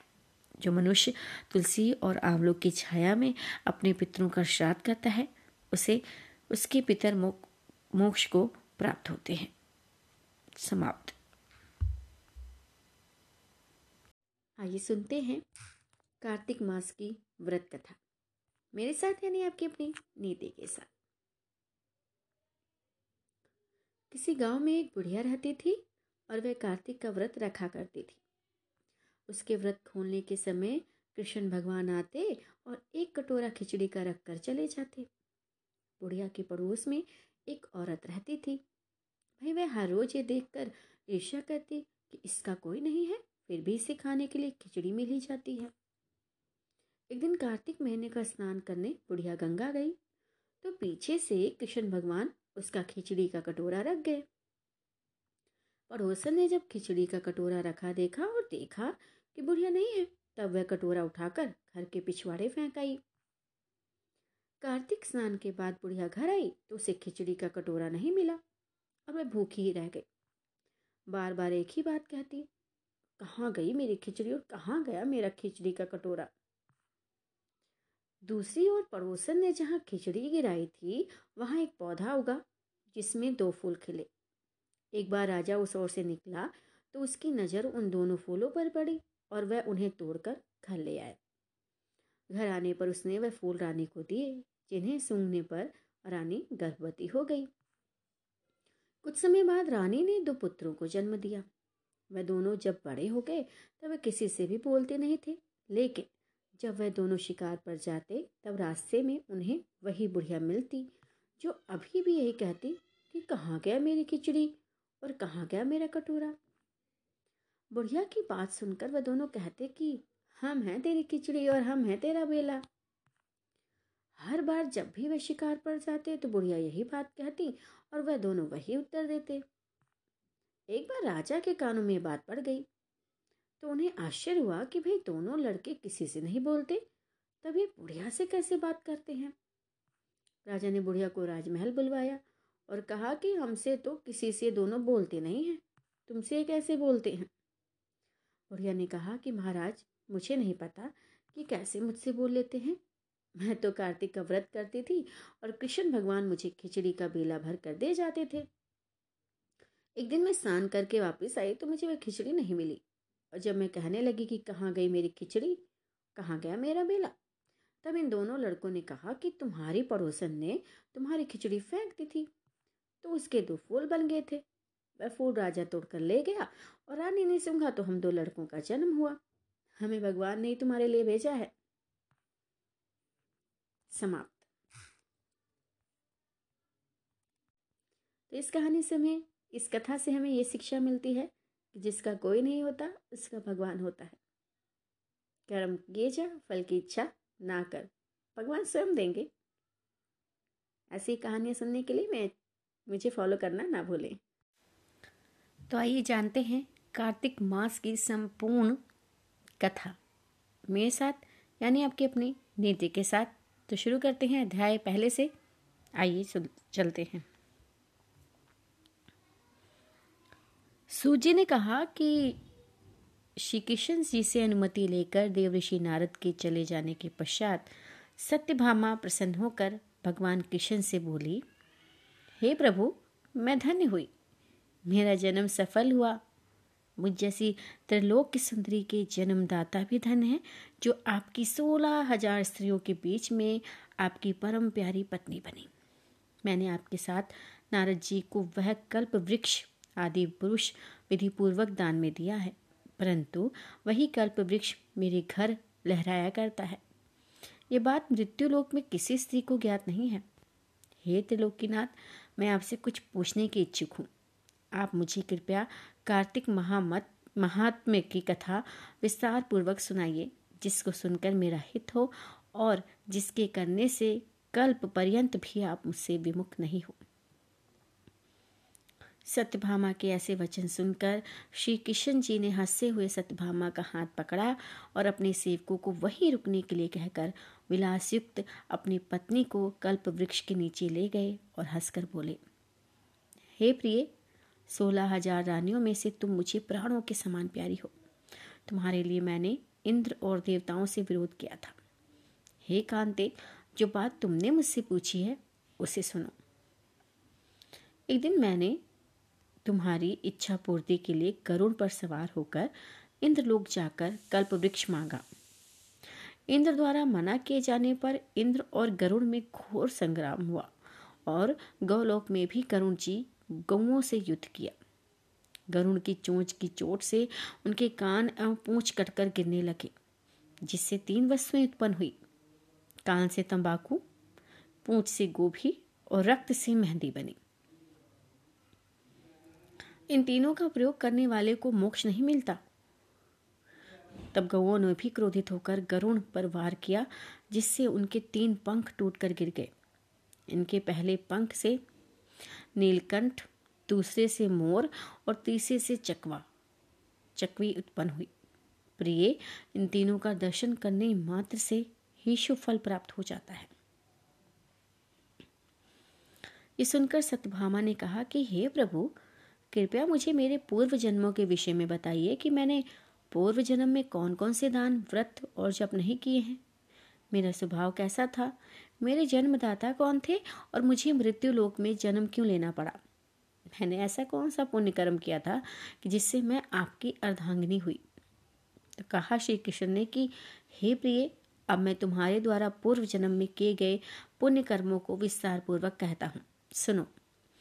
पूर्व समय में, सतयुग के अंत में, मायापुरी में, अत्रि गोत्र में वेद वेदांत का ज्ञाता देव शर्मा नामक एक ब्राह्मण निवास करता था। वह प्रतिदिन अतिथियों की सेवा, हवन और सूर्य भगवान का पूजन किया करता था। वह सूर्य के समान तेजस्वी था। वृद्धावस्था में उसे गुणवती नामक कन्या की प्राप्ति हुई। उस पुत्रहीन ब्राह्मण ने अपनी कन्या का विवाह अपने ही चंद्र नामक शिष्य के साथ कर दिया। वह चंद्र को अपने पुत्र के समान मानता था और चंद्र भी उसे अपने पिता की भांति सम्मान देता था। एक दिन वे दोनों कुश और समिधा लेने के लिए जंगल में गए। जब वे हिमालय की तलहटी में भ्रमण कर रहे थे, तब उन्हें एक राक्षस आता हुआ दिखाई दिया। उस राक्षस को देखकर भय के कारण उनके अंग शिथिल हो गए और वे वहाँ से भागने में भी असमर्थ हो गए। तब उस काल के समान राक्षस ने उन दोनों को मार डाला। क्योंकि वे धर्मात्मा थे, इसलिए मेरे पार्षद उन्हें मेरे वैकुंठ धाम में ले आए। उन दोनों द्वारा आजीवन सूर्य भगवान की पूजा किए जाने के कारण मैं दोनों पर अति प्रसन्न हुआ गणेश जी, शिव जी, सूर्य और देवी, इन सब की पूजा करने वाले मनुष्य को स्वर्ग की प्राप्ति होती है। मैं एक होता हुआ भी काल और कर्मों के भेद से पाँच प्रकार का होता हूँ। जैसे एक देवदत्त, पिता, भ्राता आदि नामों से पुकारा जाता है। जब ये दोनों विमान पर आरूढ़ होकर सूर्य के समान तेजस्वी रूपमान चंदन की माला धारण किए हुए मेरे भवन में आए तो वे दिव्य भोगों को भोगने लगे। फिर एक दिन मैंने तुम्हारी इच्छा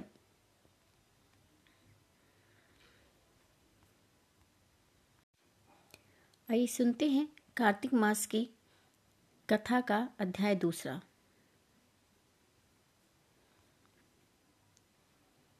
भगवान श्री कृष्ण आगे बोले कि, हे प्रिय, जब गुणवती को राक्षस द्वारा अपने पति और पिता के मारे जाने का समाचार मिला तो वह बिलाप करने लगी कि, हे नाथ हे पिता, मुझको त्याग कर तुम कहाँ चले गए? मैं अकेली स्त्री, तुम्हारे बिना अब क्या करूँ? अब मेरे भोजन, वस्त्र आदि की व्यवस्था कौन करेगा? घर में प्रेम पूर्वक मेरा पालन पोषण कौन करेगा? मैं कुछ भी नहीं कर सकती। मुझ विधवा की कौन रक्षा करेगा? मैं कहाँ जाऊँ? मेरे पास सब कोई ठिकाना भी नहीं रहा। इस प्रकार विलाप करते हुए गुणवती चक्कर खाकर धरती पर गिर पड़ी और बेहोश हो गई। बहुत देर बाद जब उसे होश आया तो वह पहले की ही भांति करुण विलाप करते हुए शोक सागर में डूब गई। कुछ समय के पश्चात जब वह संभली तो उसे ध्यान आया कि पिता और पति की मृत्यु के बाद मुझे उनकी क्रिया करनी चाहिए, जिससे उनकी गति हो सके। इसलिए उसने अपने घर का सारा सामान बेच दिया और उससे प्राप्त धन से उसने अपने पिता और पति का श्राद्ध आदि कर्म किया। तत्पश्चात वह उसी नगर में रहते हुए आठों पहर भगवान विष्णु की भक्ति करने लगी। उससे मृत्यु पर्यंत एक तक नियम पूर्वक सभी एकादशियों का व्रत और कार्तिक महीने में उपवास और व्रत किए। हे प्रिय, एकादशी और कार्तिक व्रत मुझे बहुत ही प्रिय हैं। इनसे मुक्ति, भुक्ति, पुत्र और संपत्ति प्राप्त होती है। कार्तिक मास में जब तुला राशि पर सूर्य आता है, तब ब्रह्म मुहूर्त में उठकर स्नान करने और व्रत और उपवास करने वाले मनुष्य मुझे बहुत प्रिय है। क्योंकि यदि उन्होंने पाप भी किए हों तो भी स्नान और व्रत के प्रभाव से उन्हें मोक्ष प्राप्त हो जाता है। कार्तिक में स्नान, जागरण, देवदान तथा तुलसी के पौधे की रक्षा करने वाले मनुष्य साक्षात भगवान विष्णु के समान हैं। कार्तिक मास में मंदिर में झाड़ू लगाने वाले, स्वस्तिक बनाने वाले तथा भगवान विष्णु की पूजा करने वाले मनुष्य जन्म मरण के चक्कर से छुटकारा पा जाते हैं। ये सुनकर गुणवती भी प्रतिवर्ष श्रद्धापूर्वक कार्तिक का व्रत और भगवान विष्णु की पूजा करने लगी। हे प्रिय, एक बार उसे ज्वर हो गया और वे बहुत कमज़ोर भी हो गई। फिर भी वह किसी प्रकार गंगा स्नान के लिए चली गई। गंगा तक तो वह पहुँच गई, परंतु शीत के कारण वह पूरी तरह से काँप रही थी। इस कारण वह शिथिल हो गई। तब मेरे दूत उसे मेरे धाम में ले आए। तत्पश्चात कृष्ण का अवतार लिया तो मेरे गण भी मेरे साथ इस पृथ्वी पर आए। जो इस समय यादव हैं, तुम्हारे पिता पूर्व जन्म में देव शर्मा थे तो इस समय सत्राजित हैं। पूर्व जन्म में चंद्र शर्मा, जो तुम्हारा पति था, वह डाकू है, और हे देवी, तू ही वह गुणवती है। कार्तिक व्रत के प्रभाव के कारण ही तू मेरी अर्धांगनी हुई है। पूर्व जन्म में तुमने मेरे मंदिर के द्वार पर तुलसी का पौधा लगाया था। इस समय वह तेरे महलों के आँगन में कल्प वृक्ष के रूप में विद्यमान है। उस जन्म में तो जो तुमने दीपदान किया था, उसी कारण तुम्हारी देह इतनी सुंदर है। तुम्हारे घर में साक्षात लक्ष्मी का वास है, क्योंकि तुमने पूर्व जन्म में अपने सभी व्रतों का फल पति स्वरूप विष्णु को अर्पित किया था। उसी के प्रभाव से इस जन्म में तुम मेरी प्रिय पत्नी हो। पूर्व जन्म में तुमने नियम पूर्वक जो कार्तिक मास का व्रत किया था, उसी के कारण मेरा और तुम्हारा कभी वियोग नहीं होगा। इस प्रकार कार्तिक मास में व्रत आदि करने वाले मनुष्य मुझे तुम्हारे समान प्रिय है। दूसरे जब तप, यज्ञ, दान आदि करने से प्राप्त फल कार्तिक मास में किए गए व्रत के फल से बहुत थोड़ा होता है। अर्थात कार्तिक मास के व्रतों का सोलवा भाग भी नहीं होता। इस प्रकार सत्यभामा भगवान श्री कृष्ण के मुख से अपने पूर्व जन्म के पुण्य का प्रभाव सुनकर बहुत प्रसन्न हुई। दूसरा अध्याय समाप्त। इस साल तुलसी विवाह पाँच नवंबर दिन शनिवार को मनाया जाएगा। कार्तिक द्वादशी तिथि पाँच नवंबर 2022 को शाम छः बजकर आज से प्रारंभ होकर 26 नवंबर 2022 शाम पाँच छः पर समाप्त होगी। इस दिन महिलाएँ सुबह उठकर स्नान कर नए वस्त्र धारण कर सकती हैं अथवा साफ़ सुथरे वस्त्र भी धारण कर सकती हैं और उसके बाद पूजा स्थल को खूब सजाएँ फूलों से, दीपमालाओं से और इस दिन तुलसी माता को सोलह श्रृंगार कर कर उनको गन्ना और चुनरी चढ़ानी चाहिए। भोग में आप कुछ भी मीठा बनाकर चढ़ा सकती हैं। तुलसी के पौधे के नज़दीक भगवान शालिग्राम रख को रख कर दोनों की पूजा करनी चाहिए। उसके बाद शालिग्राम जी को हाथों में लेकर तुलसी के चारों ओर परिक्रमा करें। फिर जिस तुलसी जी को शालिग्राम की बाई ओर रखकर उन दोनों की आरती उतार कर विवाह संपन्न होने की घोषणा कर दें। तुलसी विवाह के दिन व्रत करने का विशेष महत्व होता है। कहते हैं कि इस दिन व्रत करने से जन्म और जन्म के पूर्व के पापों से मुक्ति मिल जाती है। कार्तिक मास की एकादशी को तुलसी विवाह का त्यौहार बेहद शुभ माना जाता है। तुलसी जी को विष्णु प्रिया नाम से भी जाना जाता है। ऐसी अनेकों जानकारियाँ पाने के लिए आप मेरे चैनल को सब्सक्राइब करना ना भूलें। जानिए, कैसे हुआ था नारियल का जन्म? इस पौराणिक कथा के माध्यम से। मेरे साथ यानी आपकी अपनी नीति के साथ। कहते हैं कि प्राचीन काल में सत्यव्रत नाम के एक राजा राज करते थे। भाई, वह प्रतिदिन पूजा पाठ किया करते थे। उनके पास किसी भी चीज़ की कमी नहीं थी। धन दौलत से लेकर हर प्रकार की सुख सुविधा से समृद्ध थे। हालाँकि इसके बावजूद भी राजा की एक अभिलाषा थी, जिसे वे पूर्ण, पूरा करना चाहते थे। दरअसल राजा सत्यव्रत को किसी भी प्रकार से भाई स्वर्गलोक जाने की इच्छा थी। अपने जीवन में कम से कम एक बार स्वर्गलोक के सौंदर्य को तो देखना ही चाहते थे। लेकिन समस्या ये थी कि उन्हें इसका मार्ग नहीं पता था। इधर दूसरी तरफ़ ऋषि विश्वामित्र अपनी तपस्या के लिए घर से बाहर निकले। चलते चलते वे अपने घर से यानी अपनी कुटिया से बहुत आगे चले गए थे।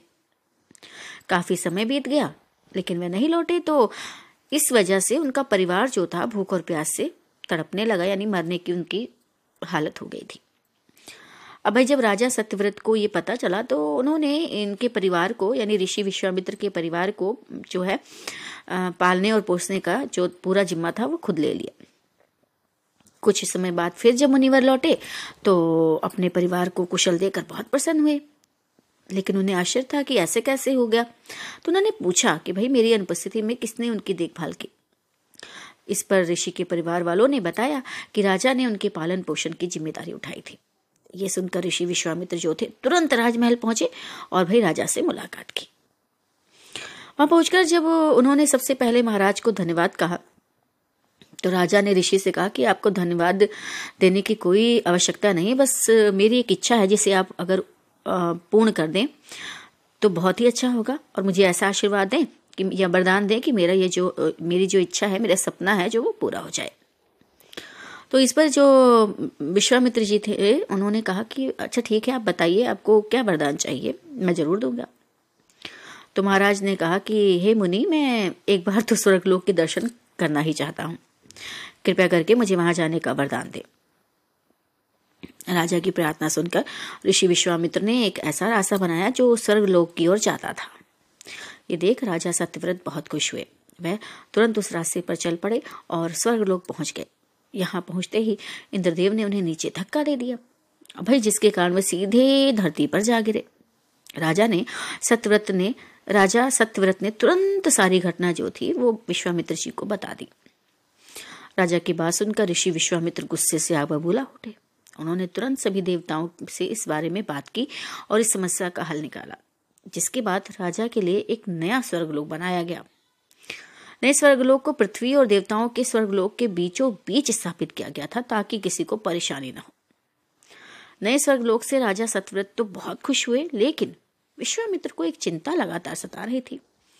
उन्हें डर था कि नया स्वर्गलोक कहीं जोरदार हवा के कारण गिर न पड़े, और अगर ऐसा होगा तो राजा सत्यव्रत दोबारा से धरती पर जा गिरेंगे। तो काफ़ी सोच विचार के बाद ऋषि विश्वामित्र को एक उपाय सोचा। उन्होंने नए स्वर्गलोक के नीचे एक बहुत बड़ा बहुत लंबा खंभा लगा दिया, ताकि उसे सहारा मिल सके। और तब से ऐसी मान्यता है कि नए स्वर्गलोक के नीचे लगाया गया खंभा एक विशाल पेड़ के तने के रूप में बदल गया। यही नहीं, कुछ समय पश्चात जब राजा सत्यव्रत की मृत्यु हुई तो उनका सिर एक फल में तब्दील हो गया। और सभी से तभी से इस खंभे को नारियल का पेड़ कहा जाने लगा, जबकि राजा का सिर नारियल के रूप में जाना गया। यही कारण है कि नारियल का पेड़ इतना लंबा होता है। ऐसी मान्यता है। तो भाई, इस कहानी से हमें यह सीख मिलती है कि अगर सच्चे मन से किसी की मदद करें तो हमारी हर ख्वाहिश पूरी हो सकती है। समाप्त। क्या आप जानते हैं कि नंदी जी कैसे बने थे भगवान शिव के वाहन? तो आइए जानते हैं इस कथा के माध्यम से मेरे साथ यानी आपकी अपनी नीति के साथ। पुराणों के अनुसार नंदी असल में शिलाद ऋषि के पुत्र थे और शिलाद ऋषि थे ब्रह्मचारी। अब दरअसल हुआ ये कि ब्रह्मचारी व्रत का पालन करते करते शिलाद ऋषि के मन एक भय बैठ गया। भय था कि बिना संतान उनकी मृत्यु के बाद उनका वंश समाप्त हो जाएगा। इसलिए उन्होंने अपने वंश को आगे बढ़ाने के लिए एक बच्चा गोद लेने का मन बनाया। मन तो ऋषि शिलाद ने बना लिया, लेकिन दुविधा ये थी कि ऋषि ऐसे बालक को गोद लेना चाहते थे जिस पर भगवान शिव की असीम कृपा हो। अब ऐसा बालक ढूँढने से भी मिलना मुश्किल था। तो ऋषि भगवान की घोर तपस्या में लीन हो गए। लंबे समय तक तप करने के बाद भी उन्हें इसका कोई भी फल प्राप्त नहीं हुआ। ऐसे में ऋषि शिलाद ने अपनी तपस्या को और भी कठोर कर दिया। काफ़ी समय के कठोर तप के बाद आखिर भगवान शिव प्रसन्न हुए और उन्होंने ऋषि शिलाद को दर्शन दिए। भगवान शिव ने शिलाद ऋषि से कहा कि, भाई मांगो, क्या वर मांगना चाहते हो? तो ऋषि शिलाद ने अपनी कामना भगवान शिव से ज़ाहिर की। भगवान शिव ने शिलाद को पुत्र का आशीर्वाद दिया और वहाँ से चले गए। अगले ही दिन, जब ऋषि शिलाद पास के खेतों से गुजर रहे थे तो उन्हें वहाँ एक नवजात बच्चा मिला। बच्चे का मुख बेहद ही मनमोहक और लुभावना था। ऋषि बच्चे को देख बहुत खुश हुए और ये सोचकर इधर उधर देखने लगे कि भाई, इतने प्यारे बच्चे को इस हाल में यहाँ कौन छोड़कर गया है? तभी भगवान की आवाज़ आई कि उन्होंने कहा कि ये तुम्हारा पुत्र है। भाई, अब तो ऋषि शिलाद की प्रसन्नता का कोई ठिकाना ही नहीं था। वे उसे अपने साथ अपने घर ले आए और उसका लालन पालन करने लगे। देखते देखते नंदी बड़ा हो गया। ऋषि शिलाद ने उस पुत्र का नाम बड़े प्यार से नंदी रखा था। एक दिन ऋषि शिलाद के घर दो सन्यासी आए। अब ऋषि शिलाद की आज्ञा से नंदी ने दोनों सन्यासियों का खूब आदर सत्कार किया, उन्हें भोजन कराया। ऋषि शिलाद के घर मिले इस सेवा भाव से दोनों सन्यासी बहुत प्रसन्न हुए। उन्होंने ऋषि शिलाद को दीर्घायु का आशीर्वाद दिया। लेकिन नंदी जिसने उनकी इतनी मन से सेवा की थी, उसके लिए एक शब्द भी नहीं कहा। सन्यासियों द्वारा ऐसा किए जाने पर ऋषि शिलाद को आश्चर्य हुआ। अपनी जिज्ञासा को शांत करने के लिए शिलाद ने सन्यासियों से ऐसा करने के पीछे की वजह पूछी। तब सन्यासियों ने बताया कि आपके इस पुत्र की आयु बहुत कम है, इसलिए हमने इसे कोई आशीर्वाद नहीं दिया। नंदी ने सन्यासियों की यह बात सुनी। नंदी ने अपने पिता से कहा कि आपने मुझे स्वयं भगवान शिव के आशीर्वाद से पाया है तो मेरे इस जीवन की रक्षा भी भगवान ही करेंगे। आप इस बात की बिल्कुल चिंता ना करें। इतना कहते हुए नंदी भगवान शिव की आराधना में लग जाते हैं। अपने पिता की तरह ही नंदी ने भी भगवान शिव को प्रसन्न करने के लिए कठोर तप और व्रत किया। इसके फलस्वरूप भगवान शिव प्रसन्न हुए और नंदी को बैल का मुख देकर अपना सबसे प्रिय और वाहक बना लिया। इस प्रकार नंदी भगवान शिव के सबसे प्रिय वाहन बने और समाज में उन्हें पूजनीय स्थान भी मिला। यही वजह है कि भगवान शिव की आराधना से पूर्व उनके प्रिय नंदी की पूजा की जाती है। समाप्त। आइए जानते हैं कि आखिर तुलसी व्रत क्यों किया जाता है? इस कथा के माध्यम से मेरे साथ यानी आपकी अपनी नीति के साथ। प्राचीन काल में एक लड़की का जन्म राक्षस कुल में हुआ, जिसका नाम वृंदा था। दैत्यराज काल ने भी जैसे राक्षस परिवार में पैदा होने के बाद भी वृंदा भगवान विष्णु की पूजा करती थी। जब वृंदा बड़ी हुई तो उसकी शादी जालंधर नाम के दैत्य से हो गई। जालंधर काफ़ी शक्तिशाली राक्षस था। जिसका जन्म भगवान शिव के तेज के कारण समुद्र से हुआ था। बलवान होने के कारण जलंधर को दैत्यों का राजा बनाया गया। वृंदा से शादी करने के बाद जलंधर की शक्ति और पराक्रम बढ़ता ही गया। उसे किसी भी तरह से हराना मुश्किल था। और इस तरह जलंधर के बढ़ते अहंकार और आतंक से सभी देवता परेशान थे। जलंधर की बढ़ती ताकत के पीछे उसकी पत्नी वृंदा की विष्णु भक्ति और सतीत्व था।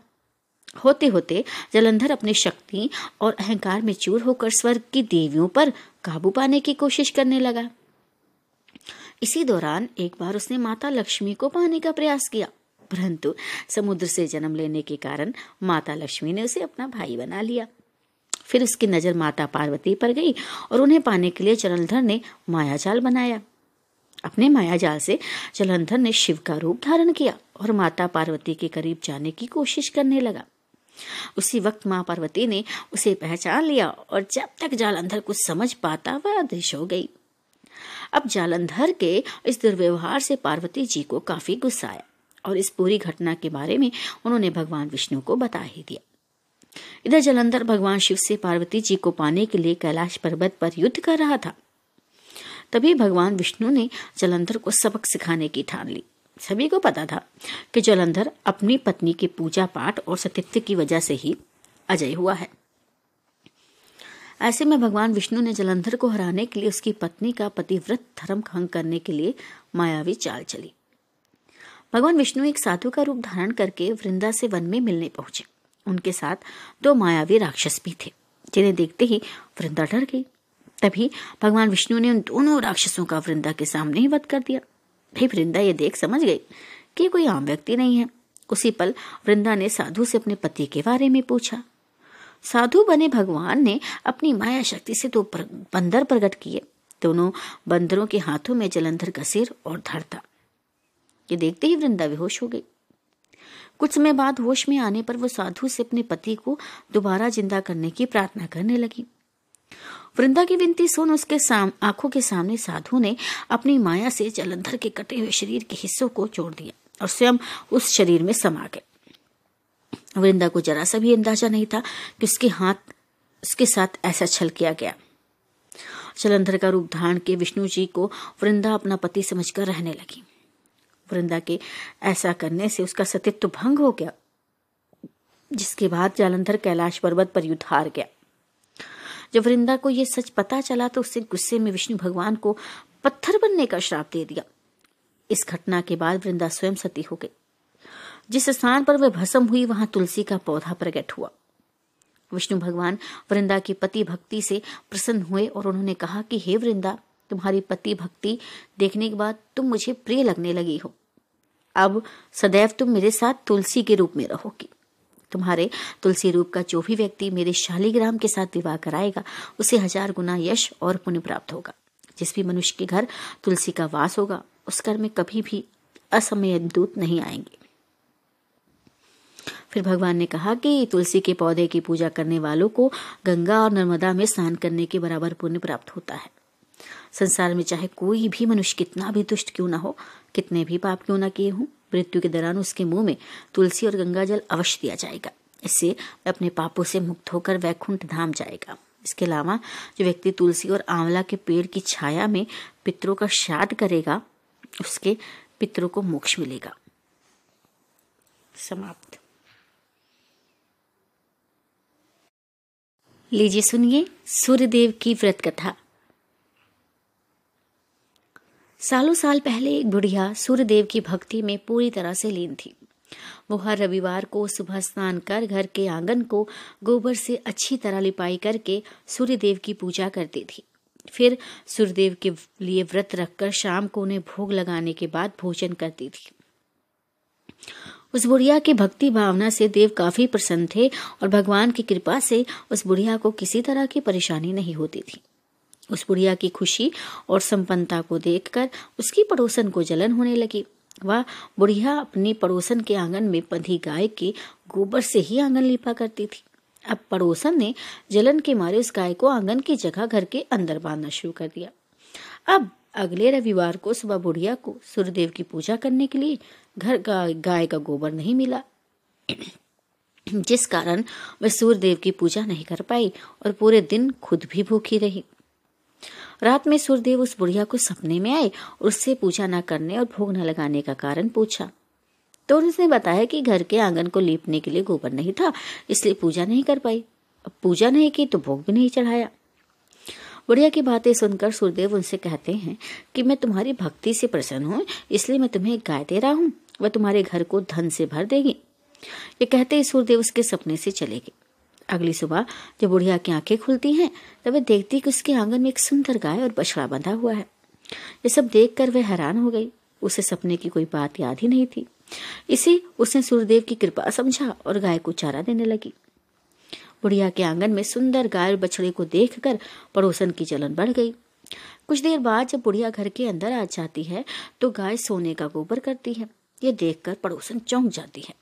उस गोबर को उठाकर अपने घर ले आती है और अपने गाय के गोबर को उसके आँगन में रख देती है। भाई, ये सिलसिला कुछ दिनों तक चलता रहा और वो पड़ोसन धनवान हो गई। और इधर बुढ़िया को किसी बात की खबर नहीं थी, क्योंकि वह सूर्यदेव की भक्ति में ही खोई रहती थी। उधर सूर्यदेव को उस महिला की हरकतों पर काफ़ी गुस्सा आता है। उनकी गुस्से के कारण धूप काफ़ी बढ़ जाती है, जिस कारण बुढ़िया गाय और उसके बछड़े को घर के अंदर बाँध देती है। उसी रात आंधी चलने लगती है, इसलिए वह गाय और बछड़े को आँगन में नहीं निकालती। अब रात भर गाय घर के अंदर ही बनी रही। सुबह जैसे ही बुढ़िया की नींद खुलती है तो वह सोने का गोबर देखकर हैरान हो जाती है। उस दिन के बाद वैसे रोज़ाना वो गाय को घर के अंदर ही बांधने लगी। गाय के सोने के गोबर से बुढ़िया धनवान हो गई, जिसे देखकर पड़ोसन को और भी जलन होने लगी। पड़ोसन ने जलन के मारे सोने का गोबर देने वाली गाय के बारे में उस नगर के राजा को बता दिया। राजा को जैसे ही सोने की गोबर देने वाली गाय का पता चला तो उन्होंने तुरंत सैनिकों को भेजकर उसे महल लाने के लिए कहा। जब सैनिक बुढ़िया के घर पहुँचते हैं, तब वे सूर्य देव को भोग लगाकर खुद भोजन करने के लिए निवाला उठाने ही वाली थी कि तभी सैनिक गाय और बछड़े की रस्सी खोलकर उन्हें अपने साथ ले जाते हैं। बुढ़िया उनसे गाय और बछड़े को ना ले जाने की प्रार्थना करती है, लेकिन राजा के सैनिक बुढ़िया की एक नहीं सुनते। कुछ ही देर में सैनिक गाय को राजा के पास ले जाते हैं। राजा गाय की सुंदरता को देखकर बहुत खुश होते हैं और उसे अपने ही पास रख लेते हैं। गाय और बछड़े के जाने के गम में बुढ़िया बिना खाए पिए पूरे दिन सूर्यदेव से गाय और बछड़े को लौटाने की प्रार्थना करती है। इधर दूसरे दिन सुबह राजा सोने का गोबर देखकर हैरान हो जाता है। उधर बुढ़िया भूखी प्यासी सूर्यदेव की प्रार्थना में लगी रहती है। बुढ़िया की तकलीफ़ देखकर सूर्यदेव अगली रात राजा के सपने में आकर कहते हैं कि भाई, अगर तुमने इस गाय बछड़े को नहीं लौटाया तो तुम्हारे राज पर संकट आ जाएगा। तुम्हारी धन संपत्ति सब नष्ट हो जाएगी। सूर्यदेव की बातें सुनकर राजा की नींद टूट जाती है। दूसरे दिन सुबह वह बुढ़िया को गाय और बछड़ा लौटा देते हैं। साथ ही उसे कुछ धन भी देते हैं, उसके पड़ोसन को सजा देते हैं। सूर्यदेव की इस चमत्कारी गाय और बुढ़िया पर उनकी कृपा को देखकर राजा पूरे नगर के लोगों को हर रविवार सूर्यदेव की पूजा करके व्रत रखने के लिए कहते हैं। तभी से ही रविवार के व्रत का चलन शुरू हुआ है और राजा के पूरे राज्य में खुशियाँ खुशियाँ छा गई। समाप्त